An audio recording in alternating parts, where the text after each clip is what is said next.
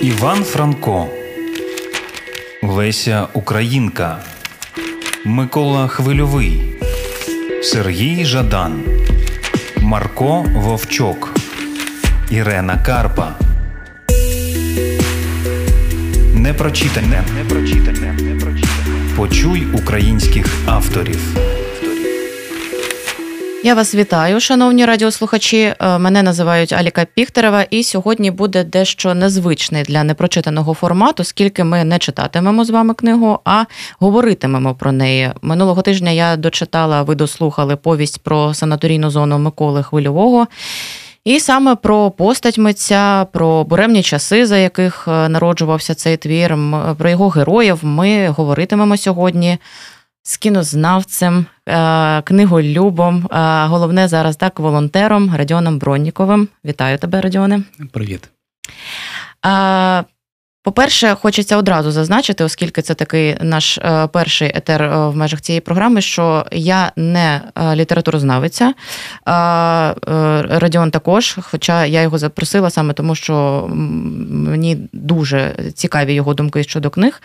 І я думаю, що розмова у нас буде плідна і цікава, але ми не претендуємо на фаховість і ніякого авторитаризму думок тут не буде, тільки плюралізм. От е, ми поділимося враженнями. Ви е, діліться з нами в соцмережах в коментарях також, додавайте щось, е, розповідайте. Все це дуже цікаво. Має бути, як казав от поза етером Радіон, треба впроваджувати цей дискурс. Тому ми, власне, і почнемо. Родіоне, розкажи, будь ласка, у тебе з хвильовим взагалі знайомство з цього твору почалось чи з якогось іншого? Саме з санаторійної зони так у нас вийшло. Я тобі казав поза ефіром, що як у тебе в статистиці етер частіше звучить чи ефір? Ми тут демократичні. Я намагаюся переходити до вже е, реформи нашого правопису. Так, да, я пішов по серії Неканонічний канон видавництва Віхола. Це не реклама, це просто вдячність е, цьому виданню і Підтримую. Вірі Агеєвій, літературознавиці, що ну, нібито так символізує це, це видання і цю серію. І саме в цьому виданні ця книжка ну, починається саме з повісті про санаторійну зону. Так почалося. Ну і в принципі, там вони так і побудовані за черговістю своєї в цій книжці, я би саме так і розставив в послідовності санаторійну зону, потім сентиментальну історію, а потім вже я романтика. Угу. Погоджуюсь, але у мене було знайомство ще в школі з я романтика. І я пам'ятаю, в якому я шоці була. Ну, я, звичайно, що ми читали всі Достоєвського, і було ми були вже підготовлені до того, що має бути що існує жорстокість на сторінках, і що, в принципі, навіть шкільну літературу вона просочується. Але я е, навіть я в дорослому вже віці, коли перечитала після школи, я не зрозуміла, як цей твір дожив взагалі до наших часів. Це настільки вже прямий плювок, е, і настільки така сильна незгода з тим, що відбувається. І, власне, як і санаторійна зона, ну вона дуже тон, тонко така, дуже такий тонкий твір. Може, мабуть, саме й тому і. Е, власне, і хочеться, знаєш, почати а, говорити про ті часи, в які створювався. Це 24-й рік. Угу. Часи буремні, і хвильовий така постать дуже неоднозначна, в тому сенсі, що він був комуняка, а потім а, так культурно боровся ваплітянами, боровся з цим режимом. Що, що, як ти думаєш, як ти вважаєш? Ем, в 24-му році е, його ну, спонукало на цей е, на написання цього твору? Ну, е, я власне, мій досвід кінознавчий завжди мені підказує, перш ніж знайомитись з творчістю будь-якого автора, будь-то літературний автор, чи кінематографічний, чи музичний. Перш треба ознайомитись з його, хоч короткою біографією, з часом, в який писався цей твір, контекст історичний, контекст культурний. І саме перед тим я її почитав. І зрозумів, що ну, власне для мене 20-ті роки і діляться на такі умовні розвиток подій, як власне сама революція, наші визвольні змагання українські. що за яскравістю для мене перебільшують. І ну, значення історичного вже ж не можна недооцінити, то це точно для українця. Але саме визвольні змагання тут ведуть головну роль на початку 20-х. Потім вже тотальне розчарування майже всіх романтиків, майже всіх вогнених революціонерів в тому, що відбулося, в своїй непридатності до того, що трапилось потім. Це це перетворення з більшовизму в комунізм чи навпаки, там так не розберешся, якщо ти не, не історик. Мені здається, що власне з хвильовим відбулася він то комуніст, і якщо почитати, познайомитись, що таке комунізм за ідеєю, то навіть сьогодні, у 23-му році вже наступного століття, в мене немає аж таких заперечень проти ідей вона, власне, за замислом світла. А ось більшовизм це інша річ. І методи. Тобто від теорії до практики цей перехід не відбувся, а просто пройшло все таким, е, почало скочуватись до терору, який просто був у повітрі. А 24-й, напевно, мабуть, це той момент, е, коли маса, велика маса романтиків відчули свою непридатність до часу і до тієї практики, що вже відбувалася в суспільстві, не дивлячись на те, що відбувалася політика українізації, так званої. Я думаю, що кожна розумна людина в той час відчувала освічена, талановита там більш людина відчувала, що це показова практика. Ну, власне, в навіть у демократичному такому творі, е, лояльному до радянської влади місто, де головний герой очолює один з процесів українізації з радістю, відчувалось в його інтонації цій авторській підмогильного, те, що він іронізує над цим. І так чи інакше, між, між рядками прописане те, що це показова практика для того, щоб перейти до інших методів, врешті.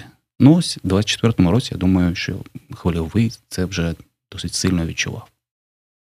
Я поки їхала на етер, я оце думала е, згадувати чи не згадувати, а потім подумала, згадаю, тому що е, ми говоримо і про радянську е, травму теж, і про відбиток цей на нас. І коли я знайомилася з біографією хвильового, я поневолі згадувала Єсеніна тому що він радо сприйняв теж революцію, але там, як він там писав, з християнським напором, тобто ось християнським, господи, з сільським, ну тобто він переживав за селян.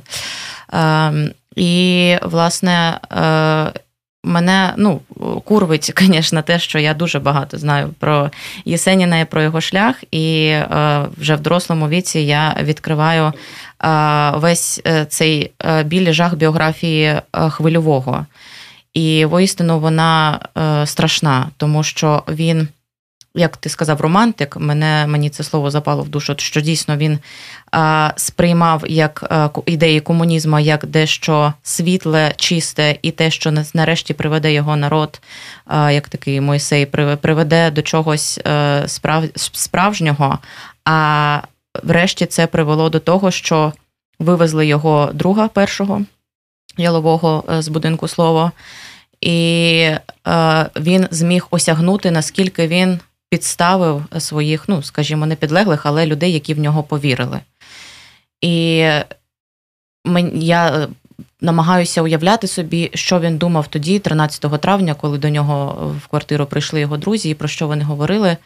І що самогубство, мені здається, це найменше, що він міг собою зробити як людина совісна і як людина, яка, на жаль, все усвідомлювала. Угу. І я думаю, що я от, ну, ми не можемо так міркувати, так? Сильний це це вчинок чи ні. Ну, це є факт. Ти знаєш, е, поки ми всі разом з Моєю подругою читаємо всю цю серію, читаємо її лише вголос для того, щоб опанувати і дикцію заразом, і наголоси, і взагалі словниковий запас.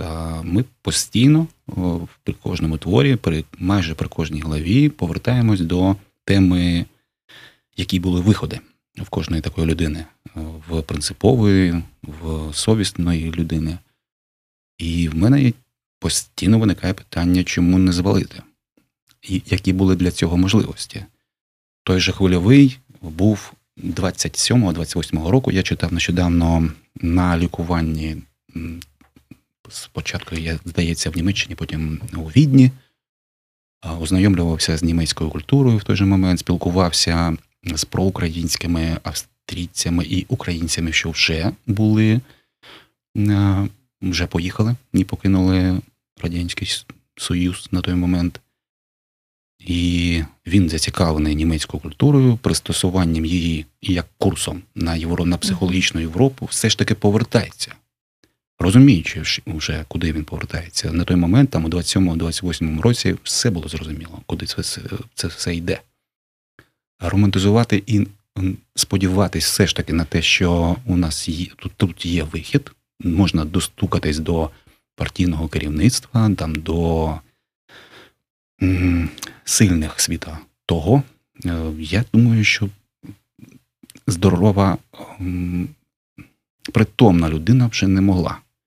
Чому він повернувся, чому вибрав саме метод е, самогубства замість того, щоб відшукати шляхи звалити, я, чесно кажучи, не розумію.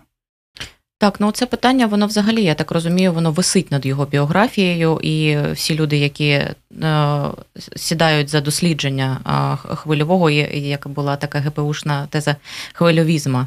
Е, всі, хто е, починають цим цікавитись, їх теж цікавить це питання, чому він повернувся. І, на жаль, відповіді немає. Ми можемо тільки здогадуватись. Я собі так подумала, що він. Е, дуже велику відповідальність почував за ваплітян. Але е, вбивши себе, він ніякої. Можливо, він сподівався, що це хоча б справить враження. Та Він же ж написав за кордону цей лист, де він е, відмовлявся від всіх своїх тез, від того, що він не погоджується там з владою і так далі. Але це не допомогло. Чому мало допомогти його самогубство? Ну, все ж таки, да, е, як це кажуть, приміряй мої туфлі і пройди в них. Ми ніколи не зможемо, на жаль, цього зрозуміти. Але знаєш, вибач, зараз, коли йдеться про наше сьогодення, і ми так чи інакше, і я припускаю варіант, не дай Боже, входження в моє місто орків. Ну, по-перше, я для себе це рішення прийняв, і я нікуди не піду. Е, і нікуди не збіжу, і лише хіба у мене будуть варіанти, як діяти, як посприяти і як допомогти моєму місту з з іншої точки. А, Але чомусь мені здається, що я нікуди не піду.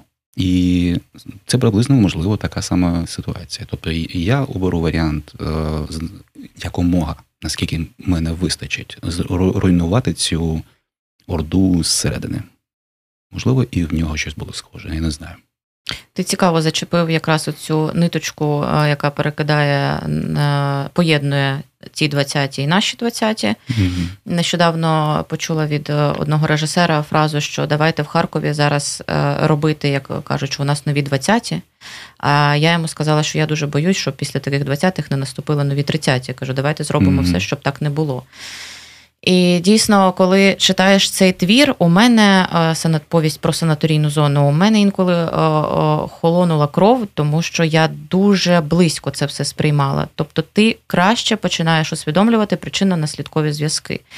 І дійсно, коли ми, ми красиво завжди говоримо, що у нас е, рік війни, яка триває 9, але не закінчується століттями. Mm-hmm. Але коли ти звертаєшся от до таких ось творів, ти це прям шкірою відчуваєш.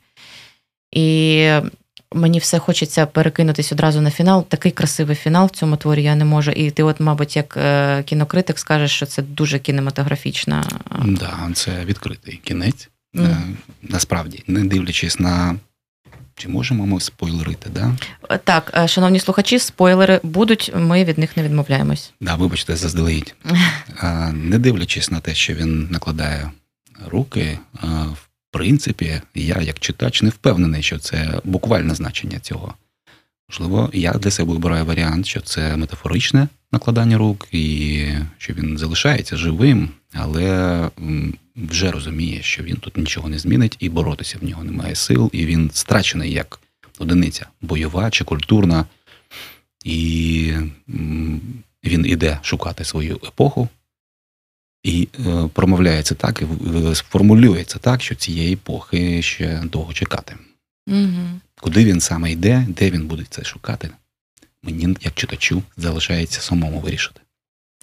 Я взагалі для себе так е, зрозумів. Ну, це, мабуть, це не дуже свіжа думка на тему того, що кожен автор він вкладає себе в кожного свого героя. Угу. Але тут е, в цьому творі я це гостро відчула, тому що мені здалося, що дійсно хвильовізма в кожному персонажі дуже багато. Угу. Дуже багато його відчаю, про який в якому він живе, коли створює цей твір. Дуже багато оцих його демонів, які втілені в Карно, угу. якогось філософії, романтизму в, в цій сестрі Катрі. Але моя найулюбленіша персонажка це, звичайно, Майя. Угу. Ну, ну тако, таке втілення такої прям Е, не знаю, будемо запікувати чи ні ну, мразоти такої mm-hmm. важко собі уявити краще. Це вона мені Захарову нагадує нинішню, знаєте, ага, yeah. росіянку. Але про персонажів та поговоримо далі. Я хотіла все ж таки, щоб ми почали спочатку з тобою і, і пішли. Твір починається з того, що описується побут на цій санаторійній зоні, і оцей безкінечний е, е, вій цього лікаревого сетера, крик санаторійного дурня, і вони взагалі сприймаються як персонажі окремі. І мені одразу повіяло таким от відчаєм. Як ти відчув цю атмосферу? Там ще і плотний туман постійний. Постійний мжичка. Мжичка. Угу. Да, там ще декілька таких красивих слів, які я і виписував собі блокнотик, і все одно поки не опанував. І щоразу сумніваюся, чи застосую я це, чи вдасться запровадити ці. Ой, цю я дуже лексику. тебе розумію. Для чого я це виписую, якщо це не вживати? І да, для мене, як читача, це е, повноцінні персонажі. І таких втілень головного я, головного героя, там е, ціла купа. І е, я не знаю, чи Метрампажа Карно можна врахов... можна рахувати як за одне з альтер-его. Тут, скоріш, все ж таки, він це опонент і проти, протисила якась. А ось щодо Маї, ну Майя як я це розумію, це суто автобіографічна його постать, е, його жінка, е, друга Юлія е, Уменцева була чекісткою штатною. І вона врятувала його від вбивства якогось вкотре. Його було полонено в 21-му році більшовиками. І вона, е, це цитата десь, е, я чув, чув від літературознавиці, яка розповідала про е, хвильового, або ви покладете нас удвох, або залишите його живим. І вона при цьому була співробітницею чи службовицею цього загону, як чекістка. І саме на її постаті побудована і Майя, як я розумію. Тому для нього це не опонентка, скоріш за все, як для автора, і для героя його, теж не опонентка, це скоріш е, така неминуча даність, яку він і любить, і в той же час розуміє, що це його і загибель водночас. Бо він співпрацює чи то в домашньому режимі, в особистому взаємодія цим злом. Тому да, і, і відповідно для мене, як для читача, Майя не є негативним персонажем.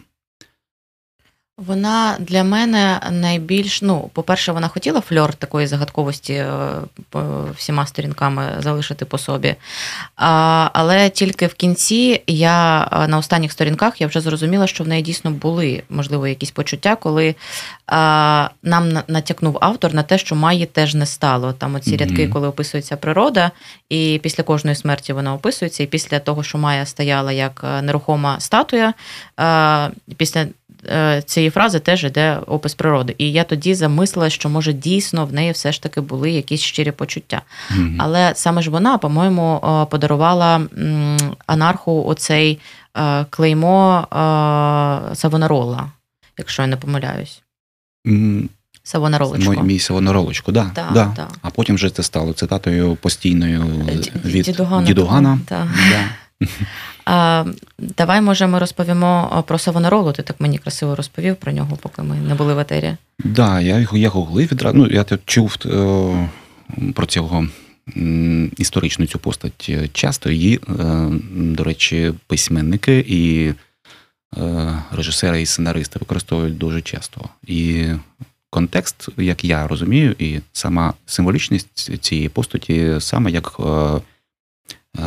блаженного.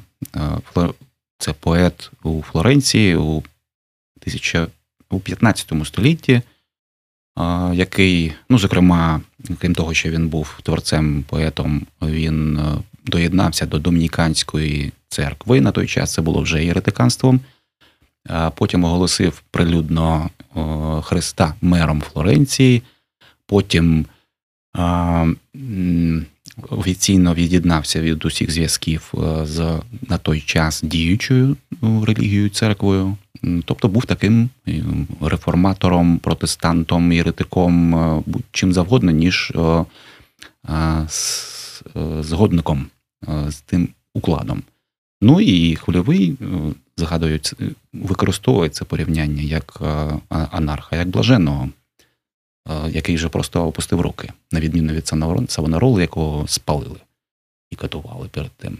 Так, Савонарола він прям рок-н-рольщиком був. Я пам'ятаю, що він е, коли е, зневажав жінок, е, головних там цих е, е, церковнослужбовців, Мгм. не, не забула, як їх називають в, в світі. І е, мені цього власне не вистачило в творі, тому що коли ми знайомимось з анархом, він вже мертвий всередині себе. І Я, і мені завжди так цікаво заступити туди, подивитися, яким він був в бурхливі часи Першої світової, що він Мгм. робив, як він боровся. Це для нас трохи так відкривається ця ширма, але здебільшого ми е, читаємо про те, що анарх нічого не відчуває. В нього так з плесками інколи виникають якісь такі е, дуже гарячкові емоції. Але е, в основному, як ти думаєш, е, чому анарх не має імені? І він з маленької букви просто анарх. Ну, Там, до речі, чергується. Іноді е, зустрічається із великою. Ага. Ми це обговорювали навіть коли читали, чи це ім'я, чи це клеймо, чи це метафора його як анархіста в колишньому. Ну, я так бачу за почерком авторським, що він свідомо зменшує цю першу літеру е, як до суцільної метафори, як порівняння його з тим поколінням і тією політичною, політично-войовничою силою, що була. Анархісти це було набагато більше, ніж умовний Махно. Е, Це була така течія і романтична, і свого часу поважна. І люди використовували цей термін не як сьогодні, як синонім до анархії, як хаосу, а саме як до якоїсь революційності і реформаторства, До ладу. Угу. якогось окремого ладу да, Угу. на той момент. А, а зменшується ця літера початкова, тому що він сам зменшує себе як постать, головний герой, і не оцінює себе вже як дієву особу. А, по-друге, там я от сьогодні перечитав перший, першу главу, там згадується саме е, авторка, до речі, яка це, нібито від імені якої Мгм, пише хвильовий місцева Божевільна. божевільна, е, пише саме так, без іст в кінці, е, тому що це ближче набагато до Махно, такого мохнатого е, стихійного персонажа, яким, власне, анарх вже не є, не є на той момент. Тому це така урізана копія його ж самого нещодавньої, нещодавнього часу. Тобто він така зменшена копія самого себе. О, дуже цікаво. Я, до речі, е, звертала постійно увагу, як дуже тонко і класно хвильовий зробив, що Карно був такий плюгавенький, маленький, сухенький, ще він там, е, е, по-моєму, Р не виговорював Мгм. достатньо. І анарх, велетень.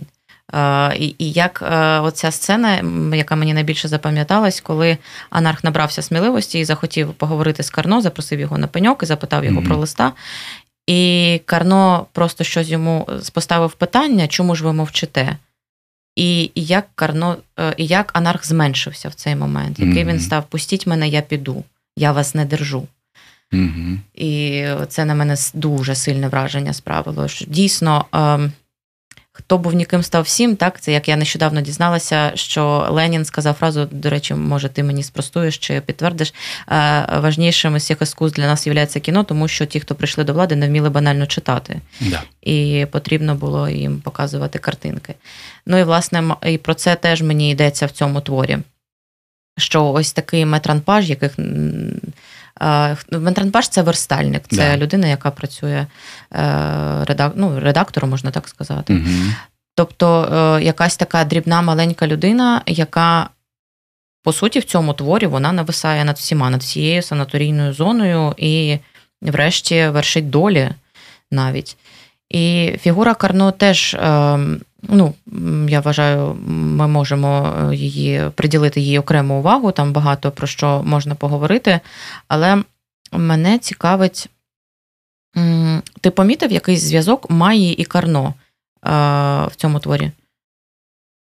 Нагадай, будь ласка, мені якийсь ін... прямий ти маєш? А мені інколи здавалося, ну десь всередині твору, що вони взагалі а, е, змовилися для того, щоб вивести анарха на чисту воду.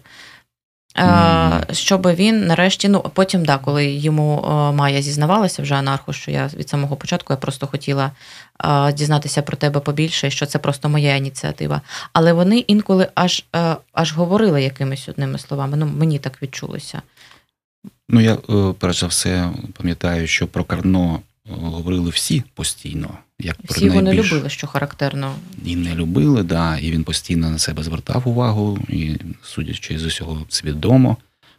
Йому лише такими властивими способами е, так, такого мінімалі... дратівного мінімалізму, я би так це назвав. А оскільки всі божевільні люди широкі, і він на цьому тлі виділявся дуже сильно. Ну, як власне будь-який ГБшник і чекіст буде виділятися на е, на тлі емоційних зазвичай людей, простих, емоційних, душевних.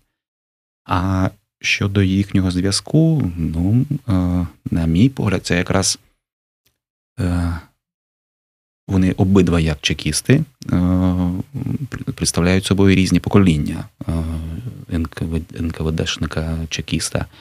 Вона ще в неї від неї віддає тим пламенним революціонерством, ідеалізмом, а Карно вже службовець, це функціонал, функціонер. Хоча і він, в свою чергу, жаліється на головну редакторку.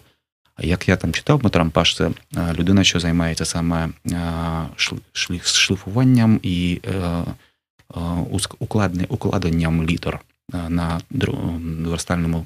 Це якась технічна, не творча зовсім професія. Да, тобто так. він просто технік, який ручками кладе ці літери, складає, а потім робить форму. Тобто mm-hmm. він функція, а не людина, що щось вирішує. Тому він жалівся на свою головну редакторку, яка його за людину взагалі не мала. А тим не менш, саме ця, цей прошарок і відшукав успіх в функціонерстві, в партійній діяльності, люди функції саме там завжди мали успіх. Не широкі люди. Широкі люди їх заносять завжди в якусь, в якийсь бік, і вони корисні владі, яка суто функціонерська, до моменту, до якогось певного часу, поки вони не стають надто гучними. Я завжди, коли е, читаю ну, будь-який твір, е, там якому 100 років більше, я намагаюся проводити паралелі з сьогоденням, щоб мені він був ближчим і ну, краще закарбовувався. І в ситуації з Карно, е, оскільки я народилася і 17 років жила на Донбасі, і в 2014 році вимушена була виїхати, і через безкінечну кількість блокпостів е, я мала досвід знайомства з так званими ополченцями. Mm-hmm. І вчора він був охоронцем у мене під домом ВТБ. Сьогодні в нього вже є автомат, і він е, вирішує зараз мою долю. І о, згадую, у мене мурашки йдуть. Я Хто би не кін, тот стане всім. Да. Так, і угу. це найяскравіший образ. цей Карно. Він уособлення ось таких ось людей. Тобто, це навіть не маленький чоловік, а це той, хто дочекався. Це той, хто знав, мав амбіцію, угу. сидів у себе там свої літери, підбирав, підбирав. А тут стався момент, нарешті дочекався. Угу. Ну, страшно, наскільки це все актуально. Да. Як ти взагалі думаєш, це колись буде неактуально? Мені, е, чесно кажучи, завжди, коли я заглиблююсь в питання, коли ж сконає умовна гибня е, збиральна, страшнувато через те, що вона має настільки стільки можливостей, можливостей, шансів аудиторії цільової досі, багатської, просто переважної більшість нашого суспільства, на жаль, що на це питання в мене немає дуже шкода позитивної якоїсь версії. Ось а, інше питання, наскільки в нашому суспільстві, і в, в той час я дивлюсь, як відзеркалення сьогодення, а, так і зараз актуальне питання саме в критичній долі, критичній частці о, свідомого суспільства, починаючи від е, творчих е, людей, е, науковців активістів освіченої частини суспільства. І саме в цьому, мені здається, завдання національне і пріоритет може бути лише в цьому боці, в цьому напрямку, е, незважаючи на те, що постійно я зустрічаю думку про те, що ані культура, ані освіта, ані педагогіка ніколи не вирішували е, якихось е, революційних моментів е, доби змін, і завжди вони були в категорії тих, що страждали, або яких просто викреслювали. Мені здається, що саме зараз нам не вистачає якихось якоїсь критичної кількості лідерів лідерів думок які би могли повести за собою е, певні прошарки суспільства. І що в 20-ті роки минулого століття, що зараз ця частка не була критичною. Вона не перевершила, не перейшла якусь межу, за якою вона могла би стати силою, на жаль. Так. Тому да, борот слід йти не від проти кого ми, а скільки за що ми. І це може перемогти і повести якусь позитивну тенденцію. Погоджуюсь, так. Да, а ось щодо, до речі, mm-hmm. про згаданих тобою е, ніхто ніхто і ніщо, що стало нібито всім. Ну, по-перше, я не вважаю, що воно да, воно стало всім. А по-друге, люди, ти влучно згадала, що вони були охоронцями. Це і у нас відбувається. Просто ми не виділяємо це з загальної маси. У нас просто на днях відбулася така подія. Моя дівчина у неї на машині на одному з віконців прапор український і наліпка Я Українка і цим пишаюся. І вона залишила на 10 хвилин на Салтівці своє авто біля офісу, а навпроти там є магазинчик. І вона залишила, повернулася, а в неї на цьому саме крилі біля наліпки, полити кислотою, фарба взялася пузирями. І перше, що вона зробила, вона пішла в сусідні приміщення, там, де є камери, камери. а це там магазинчик. І охоронці були на місці. Охоронці зустріли її з іронічними посмішками, сказали, що їхні камери вона використати не зможе. Е, і весь цей час поводилася зверхньо. Ну, по-перше, як до дівчини, вона ще й красива, а відповідно, тут всі, все зійшлося. Це mm. така категорія. А, Потім приїхала поліція. Ну і в неї, коротше кажучи, залишилось стійке враження того, що це а, саме вони. Та людина не може ходити з кислотою по вулиці, і полити кислотою саме те місце, яке потрібно полити кислотою. Тож, ми тут у Харкові, в місті, що постраждає і ну, постраждало, і продовжує страждати, і нібито всім очевидно, від чого воно страждає маємо розуміти і пам'ятати, хто складає більшу частину цього суспільства в нашому місті. От тут треба бути тверезими. Дуже не хочеться бути тверезою, особливо коли ти живеш е, в такій комфортній бульбашці, де ми говоримо про хвильового да. і міркуємо над цим, але так. Але доводиться миритися з дійсністю. Ну, хоча ситуація, якщо ви нас слухаєте не в Харкові, е, ситуація не не трагічна. Набагато більше е, зараз я можу зафіксувати позитиву, ніж таких прикрих ситуацій. Але, так, на жаль, так. вони трапляються. А, Я, знаєш, давай повернемось з тобою до твору. Є ще дві фігури, про які хотілося б поговорити, яким приділити увагу. Ну, власне, ми і побіжно так про Маю поговорили, а, хоча вона доволі строката, така і цікава. А, Але а, ми говорили про романтиків, і я згадала про Хлоню. Угу. І Холоня для мене найдивніший і найзагадковіший персонаж, тому що весь твір він намагається втопитися.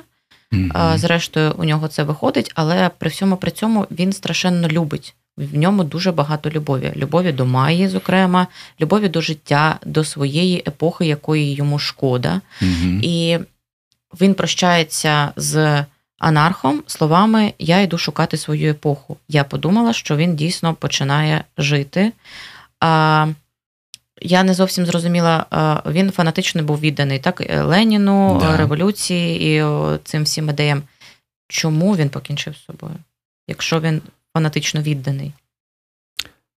Ну, е, на мій погляд, Холоня, якщо казати про багато розгалуженість особистості головного героя, Холоня це саме одна з його альтер одне з його альтер-его, саме романтична складова Е, вольова, романтична, ідеалістична, творча. Це і є Холоня, на мій погляд. І саме в е, Ленін, який цитований хвильового, і в есе його, і в памфлетах, е, не перестав бути для хвильового на той момент якимось моральним авторитетом. Те, що його ідеї для вже на практиці були скривджені і ем, викривлені і направлені на терор. Е, це всі вже на той момент, е, мені здається, в 24-му навіть така людина, як хвильовий, це бачила і розуміла. Але він в той же час і розумів, за що він боровся нещодавно, в, на початку 20-х, наприкінці 10-х. І Холоня це, це саме уособлення всіх цих ідей, за які і він воював, і, і він був декілька разів заарештований, е, чудом врятувався від розстрілу декілька разів. Саме е, хлонівські ці мотиви і вели ним як людиною, мені здається, як творчою особистістю. Тому з усіх цих персонажів е, книги мені Хлоня найбільш симпатичніший. Так, і мені.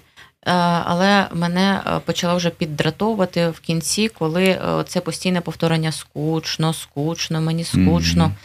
Mm-hmm. Я ну, це дуже передається сама нудьга а, от цієї епохи постреволюційної. Угу. Ну, Тобто, люди, ми теж можемо, ми переживали революцію і не одну. І ми можемо собі уявити, які це були е, емоції, які це були зміни, і яка як кипіла кров mm-hmm. в людях е, на на ті часи. І коли настала ця да, період цієї стогнації, і сама санаторійна зона, вона схожа на якесь болото з якого ти не можеш е, вилізти, і воно просто тебе засмокчує все сильніше з кожним днем. І як ми в кінці зрозуміли, що не виїхав ніхто з цієї санаторійної зони з ключових персонажів, тільки там унікум, е, ці персонажі mm-hmm. вторинні, які були нецікаві. І е, ми, коли говоримо про е, хлоню, е, мені якось стає з одного боку дуже багато чого зрозуміло, тобто як себе почував вже на той момент автор, коли він писав цей твір. Що він, е, А а з іншого боку, е, все ж таки момент із е, його самогубством. Ну, він у мене не знаю, він у мене вибивається. Ну, я не можу собі mm-hmm. цього пояснити. Ну, Чому саме Хлоня накладає на себе руки першим? Це тому, Першим, да, так. Тому що це і є той е, романтичний дисбаланс між романтичним відчуттям свого поклику, рвіння до ідеалів і до бою, в якій, в якій ти живеш, або оточенням, в якому ти знаходишся. І мені здається, що на той момент особливо людям, що були дотичні до революційних процесів, до бойових дій, до загонів, до партизанщини, це було відчутно, що суспільство і влада діють так, аби ідеали, для яких це все робилось, жертви, які були понесені, замовчуються. Тенденція взагалі е, риторики в суспільстві про ті часи і ціну, яку вони заплатили, була в замовчанні. Як воно, власне, можна і відстежити таку лінію провести і з сьогодення? Сьогодні справжньої ціни, яку ми платимо за це, ані в єдиному телемарафоні, ані хоч в якихось достатньо помітних промовах людей, які, до яких ви могли дослухатись, ну, значно не вистачає. І ну, ми там можемо е, е, можемо дістатись такої, такої інформації. Ми з тобою знаємо, де це шукати, кого послухати, кого почитати. Для переважної частини суспільства ця риторика не на поверхні. І, умовно кажучи, якщо дати слово, пряму мову на всю країну в якийсь там новорічний час замість президента його виступу, який дивляться всі, про те, що відбувається у них у військовій частині. Ось це було би доречно, на мій погляд, такий от сеанс шокової терапії, який не всім нам дуже не вистачає. А на той момент хлоня це саме така людина, яка якої недостатньо риторики, е, думок, за які е, він воював і ризикував, і взагалі вклався в життя, присвятив себе цьому. І я так думаю, що і на тлі ми ж не будемо забувати, що Хлоня це все ж таки хвильовий, а він боровся все своє життя з так званим просвітянством, тобто усередненням, е, е, спрощенням ідеї освіти, е, і боровся з графоманією, і боровся взагалі з середньорівністю в суспільстві, а то або а то і надто її заниженням для того, щоб це суспільство було контрольованим. І е, це е, зрадж, е, зрада ідеї просвіти як такої. Для нього це була болюча тема. Мені здається, да, що Холоні це і є така його частина душі, яка страждає через усереднення, або зменшення загального рівня, або замовчання, або якесь виведення побуту і умовної ковбаси на перший план існування замість справжніх цінностей, за якими мала би триматися кожна людина, це йому болить. І якщо хтось і має загинути першим, то це хлоня. І так, я тільки зараз е, замислилась над тим, наскільки ж це е, красиво і художньо, коли він каже: до побачення я пішов шукати свою епоху mm. і покінчив з собою. Так. Наскільки це яскраво е, пояснює людям, які здатні считати цей знак. І, до речі, так, я забула про те, що Хлоня він же був поетом, над яким в першу чергу насміхалась Майя. Так. Mm-hmm. І це теж в доповнення до твоїх слів, в підтвердження. І саме, до речі, ну крім двох листів, що написані о, анархом сестрі і о, анархові Карно, о, закладинки, де я, які я залишав у книзі, це завжди були цитати хлоні. Mm-hmm. Найбільш концентрована художня, красива мова саме в хлоні. Так, погоджуюсь. Взагалі, листи, до речі, вони, мені здається, заслуговують окремої уваги. Там три mm-hmm. листа: е, е, анарха сестрі, е, сестрі анарху да. і від Карно, як вже потім ми дізнаємось. І вони всі три вони справили на мене сильне враження, особливо перший, коли він звертався, анарх звертався до сестри, і він описав тугу за своєю епохою за тим, що він прожив, і тоді мені отак ця ширмочка і привідкрилась. Тобто я почала розуміти, чому анарх зараз такий прибитий. Угу. А, І тоді я почала підозрювати, що анарх не виживе в цій повісті, угу. тому що він вже все, і більше такого не буде. А коли йому відповіла сестра, це був класний ляпас, я ж фізично це відчула. Так. Мені дуже це сподобалось. І, е, Але у мене є підозра, що цей лист від сестри, ну, може, я так хочу, що його теж Карно написав. Ну так, да, якщо йти від ідеї, що це все е, реалізація однієї особистості в декількох персонажах, то в принципі і сестра, і Майя, і Карно це такі різні боки особистості його багатогранної. Але все ж таки мені сестра видається в той же час і втіленням умовно освіченої частини суспільства, але дуже як би це називати, цинічної, цинічно налаштованої. Цинічної, так. Тобто позбавленої романтичної нотки.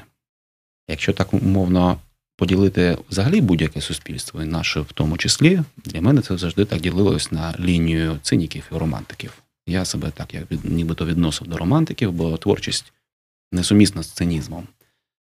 Це взаємовиключні поняття. А іншу частину суспільства, будь то вона освічена, будь то не освічена, це все цинізм і простосуванство, і така ну, якась побутова мещанська взагалі по суспільству. І тут його сестра це така, такий холодний практик, і, а можливо, і голос його альтер-его, який йому нагадує про те, що аби призвичаїтись до життя в звичайному суспільстві, треба мати цей голос. Треба повертати себе до реальності, до землі, стояти на ній твердо. І навіть, я би так сказав, що у мене такий голос, принаймні, присутній завжди. Я нагадую собі, як, що з собою уявляю сьогодні, представляю собою уклад суспільства, і що тут потрібні дуже сильні, напрацьовані, самопрактичні і цинічні е, навички, аби взаємодіяти і іноді проти, протистояти і іноді навіть перемагати над цинізмом цинічними ж методами. Mm. Якщо ти такий романтик, який віхляє в повітрі десь на вітряній кульці постійно бовтається, тебе просто знищать як явище.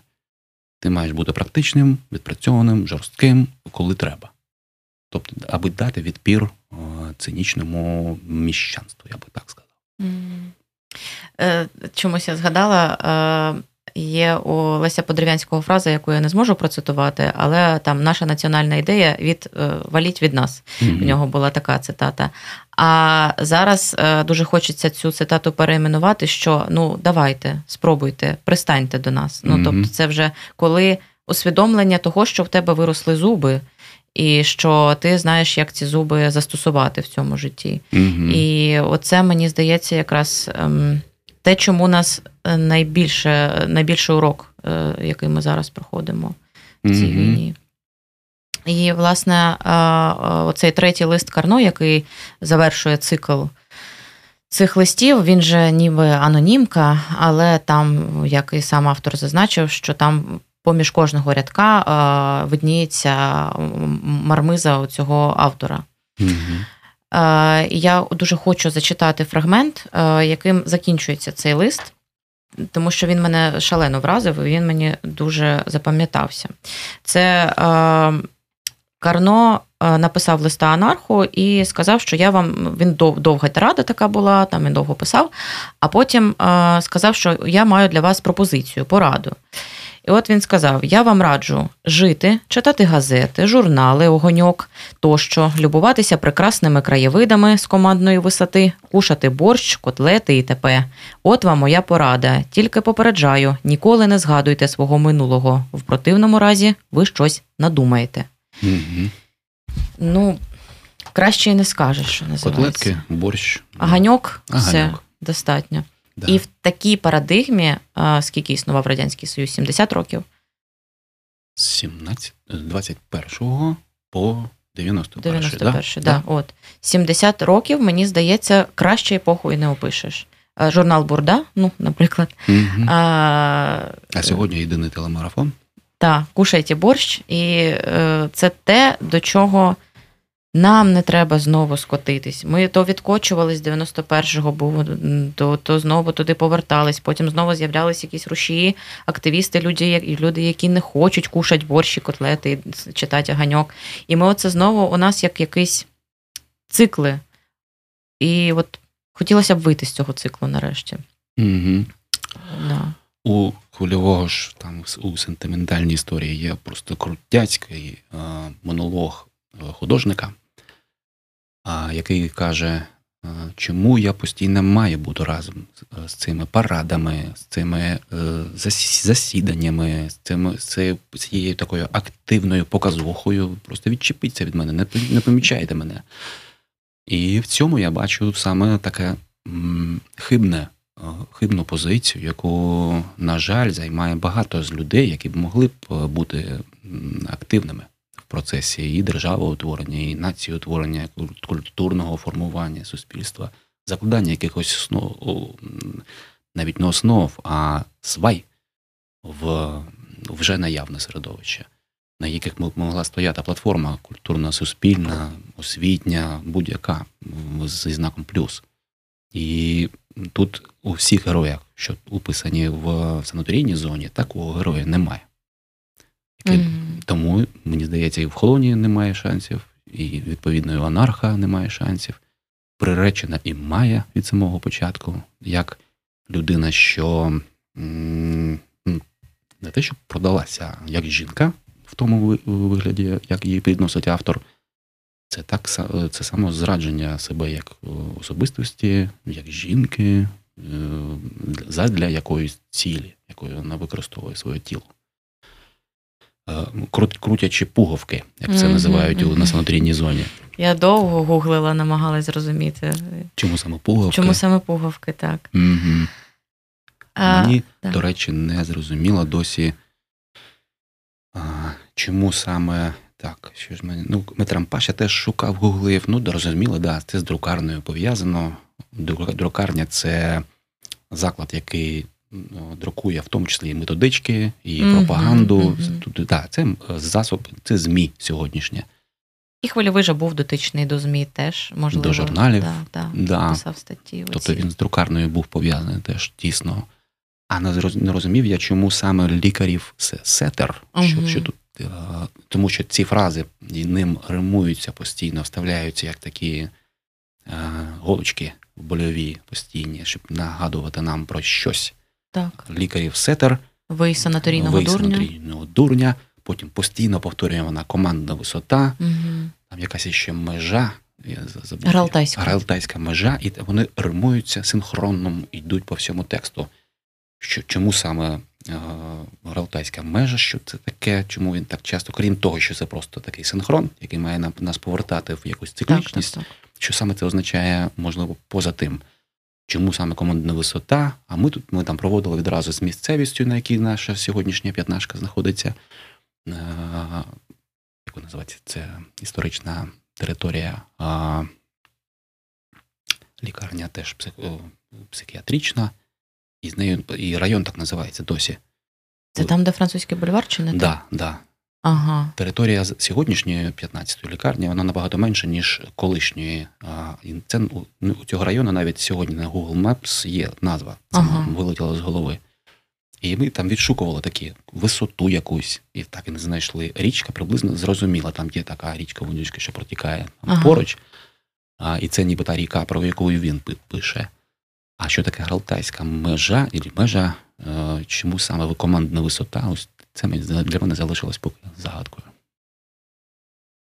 Для мене взагалі ця атмосфера. Я, до речі, вперше в творі е, відчула, як поки я перегортаю сторінки, як зменшується світловий день.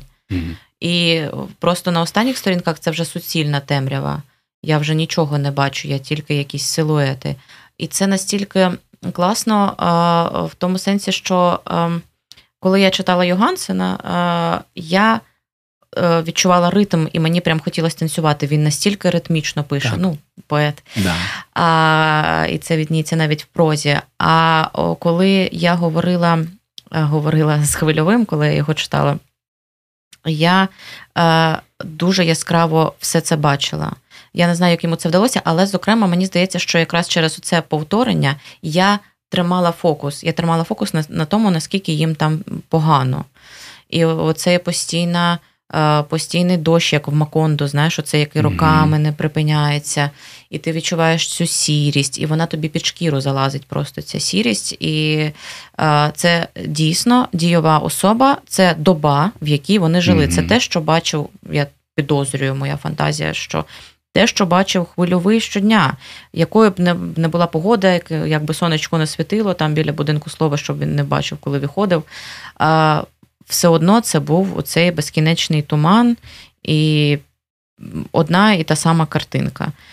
І це нагнітає сильніше за листи, сильніше за дійових осіб, і навіть за, до речі, ми не поговорили, теж я дуже дуже хотіла тебе запитати а, про Майю і про цей діалог, а у, у тебе револьвер є? Mm. Мені не зрозуміла ця була історія.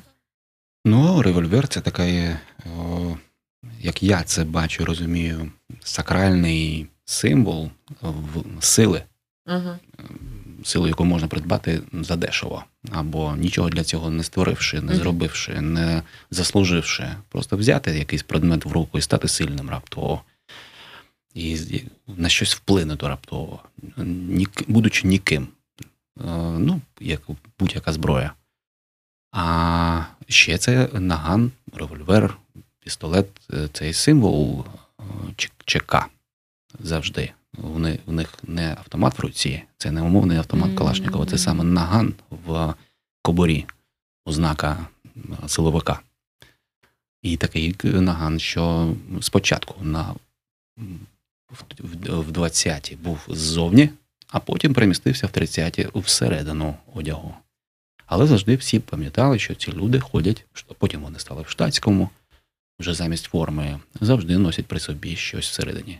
І, можливо, да, це такий загальний для мене символ миттєвої сили.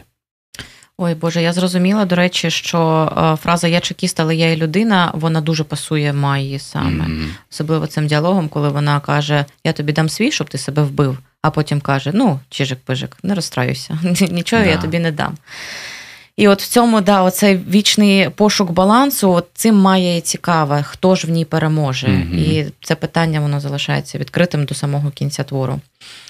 І, власне, ми вже так підпливли до кінця. Е, Мені дуже підпливли це в контексті цього твору.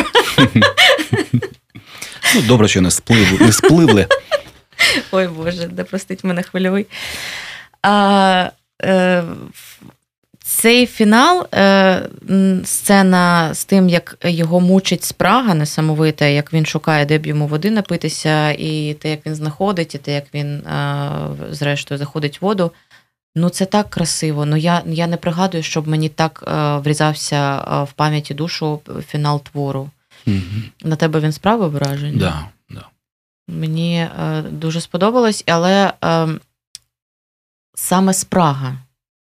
Це як е, Хлоні було скучно, і він шукав, е, де йому розрадитись, можливо, так, а у нього це спрага, якось так?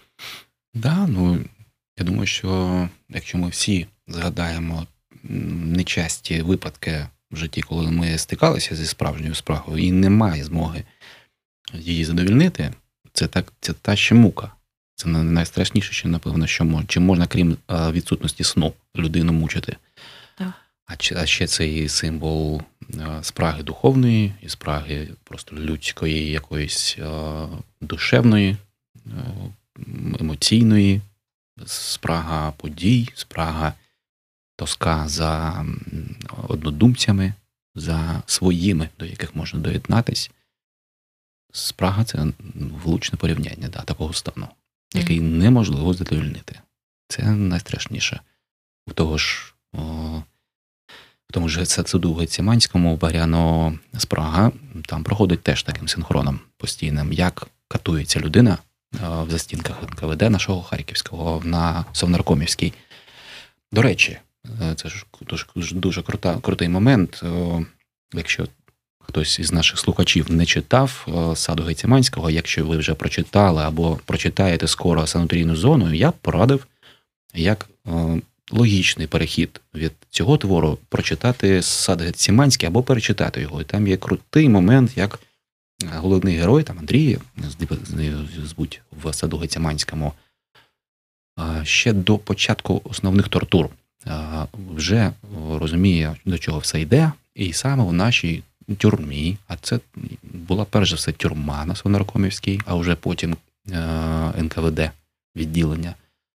І багато і до недавнього часу воно такою залишалося. І він там, сам на Свинаркомівській, зустрічає свого Бога, як він називає Бога для нього і для його однодумців, хвильового, людину з густими бровами, який, скоріш за все, прийшов на якийсь літературний контроль. Чи якщо я помиляюсь, там такий термін він використовує, тобто не ув'язнений. Він стоїть без кайданів, там, без о, о, конвою, просто прийшов звітувати. Угу. Не як, скоріш за все, а стоїть гордо, при цьому він його описує. Він просто ж як на Бога свого дивиться, але він стоїть гордо, він не ув'язнений. Він просто прийшов, його викликали. Ну, викликали, так викликали. Прийшов, відповім. Е, і це такий символ того, що ця людина приблизно теж вже в внутрішній тюрмі знаходиться, навіть якщо він не ув'язнений. Так, він прийшов звітувати, але далі лише або тюрма, або розстріл. Тут іншого, третього не дано. Ти мені ще говорив, я не знала про це, що цей твір теж має присвяту. Mm-hmm. Я романтика цвітові яблуні Коцюбинського, е, це я знала, а тут не написано було. Е, де ти це, як ти це вичитав, дізнався? Дуже цікаво. У Вікіпедії перелічені видання, перші видання санаторійної зони. Перше там в 24-му році відразу, друге теж в 24-му наприкінці року, а третє в 28-му році, і присвячено воно Сергію Пилипенкові. Для мене до до недавно невідоме ані це прізвище, ця фігура. А а виявляється, це о, видатна фігура на є частиною розстріляного відродження. Людина, що майже сама подала ідею побудування будинку слова за ініціативи цього Сергія Пилипенка. Він голова а, об'єднання літераторів а, Плуг, що підтримувало саме сільських письменників з яким е, хвильовий увійшов у тривалу конфронтацію ідеологічно, не е, безпосередньо якусь людську, а в дискусіях, в тому дискурсі, який він і розгорнув на сторінках декількох журналів. Е, він полемізував постійно саме з Сергієм Пилипенком. Вони були такі дуже жорсткі опоненти одне до одного. Цитата там однієї зі статті статей Пилипенка у відповідь на хвильового куди ти лізеш е, шмаркачу. Нічого. Це заголовок був. Тут така була риторика вже е, відверта, агресивна. І те, з чим воював хвильовий, а він воював з графоманією, з, зі спрощенням штучним, в, з потаканням загалу і от цьому єдиному умовному єдиному телемарафону, або умовному, я не знаю, кварталу, студії квартал. Хоча я нічого проти цього творчого об'єднання немає. Своїй своїй ніші, якщо б вони залишалися своїй ніші, це крута команда, насправді, як гуморист. Так от саме Пилипенко, будучи дуже талановитою людиною, при себе присвятив підтримці молодих авторів, спрощенню їх сходження від звичайного людини з села до письменницької праці, освітою їх, тренуванням їх. Потім, е, правда кажучи, він відійшов від ідеї, що цим мають займатися літературні об'єднання, а все ж таки погодився з хвильовим тим, тим, е, з тим, що це мають займатися вищі. А літературні об'єднання це вже більш професійна якась о, е, така площадка, майданчик, на якому вони можуть розвиватися далі. Тобто без літературної відповідної освіти, без філологічної чи то без культурознавчої бази письменником людина, якщо і стане, то на одну книжку. І він стверджував, що а, у Пилипенка цікава така думка, що а, письменник від а, початківця або від графомана, або від а, людини, що просто хоче писати, відрізняється не якістю, а лише кількістю. Тобто у письменника, нібито за його думкою, має бути просто багато творів, на відміну від початківця або людини, яка просто ну, за покликом душі щось написала. А якість у них на однаковому рівні це йде від душі. Така була в нього. Угу. ствердження, на відміну від хвильового, який стверджував, що це справа відповідальна, і це ремесло в в професійному смислі, а в смислі якоїсь людської та, та просто таланту, це той та, матеріал, з яким треба працювати і відпрацьовувати його, як там кожний музикант, наприклад, знає, що це займатися зранку і до вечора постійно, і постійно відпрацьовувати гами. Так і письменник він має відпрацьовувати, відшліфовувати свою майстерність. Ну, така була дискусія у них. А коли цей твір з'явився, Сергій був живий, правильно? Так. А, Чи відомо, яка була після цього дискусія? Чи була вона взагалі, чи була реакція? Я не знаю, можливо, десь і є, чи Пилипенко побачив цю присвяту собі, але так це така присвята, на мій погляд, е, іронічна. Як, ну, умовно кажучи, ми могли би присвятити якусь свою зараз культурну дію, або, ну, наприклад, я міг би подякувати Володимиру Володимировичу Путіну за те, що я зговорив нарешті остаточно українською. Ось приблизно така була ну, в нього, я думаю, посил. А е, що що цікаво, вони після цього е, у 29-му році зустрілися в Москві. Їх викликали на нараду зі Сталіним представників українського письменництва.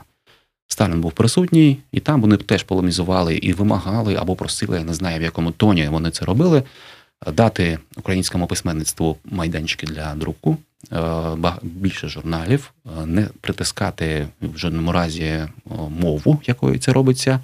А ще й чомусь там проскочує, поставили питання, чи чи можна очікувати приєднання Кубанщини, Курщини і щось чогось третього, я не ну, Брянщини чи чи Білгородщина, я не знаю. Там ну то Кубань і Курщина Курськ був був були mm-hmm. точно до приєднання до УРСР. Там була така е, ризикована думка. І саме після цього, я так розумію, і почалися вже накази секретні, за якими всі, всі наші літературні об'єднання почали закриватися, в тому числі в Апліте, Полух закрився. Е, Пилипенка відразу. Плох після Вапліте закрився, так? Да? Угу. Цікаво така е, сильна. Е, мені здається, що ми копнули з тобою сьогодні глибоко і і доволі цікаво. Я знаю, що хочу ще у тебе запитати. Е, ти казав про послідовність. Що ти порадиш, або, може, ти розповісиш, як ти збираєшся далі з дробком хвильового знайомитись? Я би почав би з того, що прочитав би просто збіркою, саме в тому вигляді, яка вона була видана його сині етюди, це його початок його прозаїчної е, друкувальної історії. Перед цим була збірка віршів, і саме з виходу 22-го, якщо не помиляюсь, рік е, цієї збірки його оповідань сині етюди з'явилася думка в суспільстві або в письменницькому середовищі, що це початок нової української прози. mm І це про це багато хто висловлювався з літературознавців, з письменників, там з Вапліте, е, що вони наслідуються. І е, людей, письменників, що стали наслідувати цей стиль, саме що в цьому е, в цій збірці відбувся вперше. Була ціла там ціла плеяда. Тому я б це прочитав би, аби е, якось відчути, від чого це пішло. Саме в тому добірному вигляді, як це було в цій збірці сині етюди, а потім вже пішов би і збираюсь е, прочитати всі його памфлети. Угу. А ще ти радиш е, у себе на сторінці в Фейсбуці, ти радиш читати вголос. Так, так, так. Можемо про це поговорити. Давай, мені дуже цікаво, чому. А, Ну, ось тут я так думаю, що все ж таки це не універсальна порада, це залежить дуже від того, на як, з якого старту у людини це відбувається. Бо в моєму випадку було так, що я мовою володів. Мені е, я словниковий запас мав. Е, я завжди відчував, що це моя мова. Я просто нею не користуюсь з якихось там побутових причин. А чого мені мені не вистачало, це це вимови. Мені від мене завжди чули е, люди зі Львова або з Івано-Франківська, завжди казали, у вас якийсь акцент, і не можу розуміти, який. Я ж в цьому розумів, що йдеться не про акцент, а про якість просто вимови. Угу. І ще окрема біда була з наголосами, з вимовлянням суфіксів, наголосами, закінченнями, ну тобто морфологічні суто труднощі. А через читання, якщо у акторів це відбувається через чітки, а потім відпрацювання на сцені, тому завжди, навіть якщо російськомовний актор, яких я сподіваюся, буде все менше і менше, в житті йому завжди легше перейти на українську, тому що він на сцені це вже е, цей штампик вже відпрацював. В нього є лексичний набір з п'єс, який він відпрацював на сцені багато разів. То нам, е, що не виступають на сцені щодня там або декілька разів на тиждень, це такий хороший аналог читати раз на день або там декілька разів на тиждень вголос по півгодинки, хоча б і ще важливо такий такий текст, щоб міг, е, міг би тренувати лексичну нашу базу, словниковий запас, прислухання до вишуканої лексики, а не умовної телелексики. Тому що саме з телевізора або умовного Ютуба узагальненого ми отримуємо е, купу сміття лексики так, так, з неправильними наголосами, з неправильними значеннями, використанням і так далі. Ну, як там, умовно кажучи, випадок постійно там, що там лунає замість випадка. Так, це як е, в російській мові постійно було е, дратувало дзвоніт. Ага. А тепер у мене так нова епоха, коли я чую в будь-якому випадку. Угу. І у мене навколо своєї осі, е, вісі очі так, і так. ледь повертаються назад. Так, кажіть випадок товариство. Ну, І ще б я додав, що цю практику треба робити з, з, з, зі словником поруч. Угу, Він у мене завжди відкритий. Щойно в мене виявляється питання до наголосу, я туди заглядаю і закріплюю. Окрема порада просто тим, хто хоче володіти правильним наголосом, а це саме перше паліво, яке видає людину, що цією мовою не розмовляє. Це саме наголоси. Саме після того, як ви подивились це слово, яке ви або не знали, або не знали наголосу, позмінювати його словозміною по відмінкам. Повідміняти. Угу, так, так, І спробувати це слово ще встромити в якесь речення в різних відмінках. І тоді воно закріплюється. А після цього повертаєтесь до тексту. Ну, ось так воно приблизно можна робити хоча б півгодинки на день. Ти не забираєш також багато сил. Так, це кльовий досвід. Я, е, на щастя, його маю, оскільки ну, власне, читаю книжки в програмі в нашій не прочитане. Mm-hmm. І е, хочу сказати слухачам, що ми обов'язково з вами ще е, прослухаємо, прочитаємо вальчнепів чи вальчнепів. Як правильно? Вальшнепів. Я думаю, вальчнепів. Хоча можу помилятися. А, От коли ми будемо читати, ми точно прогуглимо наголоси, провідміняємо. Mm-hmm. От. А, Щодо інших творів не знаю. Я романтика вже начитаний іншими е, акторами, тому слухайте, читайте, знайте своє. Любіть Україну всім серцем любіть, як то кажуть, Радіони. Я тобі щиро дякую. Мені було надзвичайно цікаво провести цей дякую час за розмовою. Так, думаю, не востаннє. Сподіваюся. Гарного вам вечора, дня чи що там у вас, шановні наші слухачі.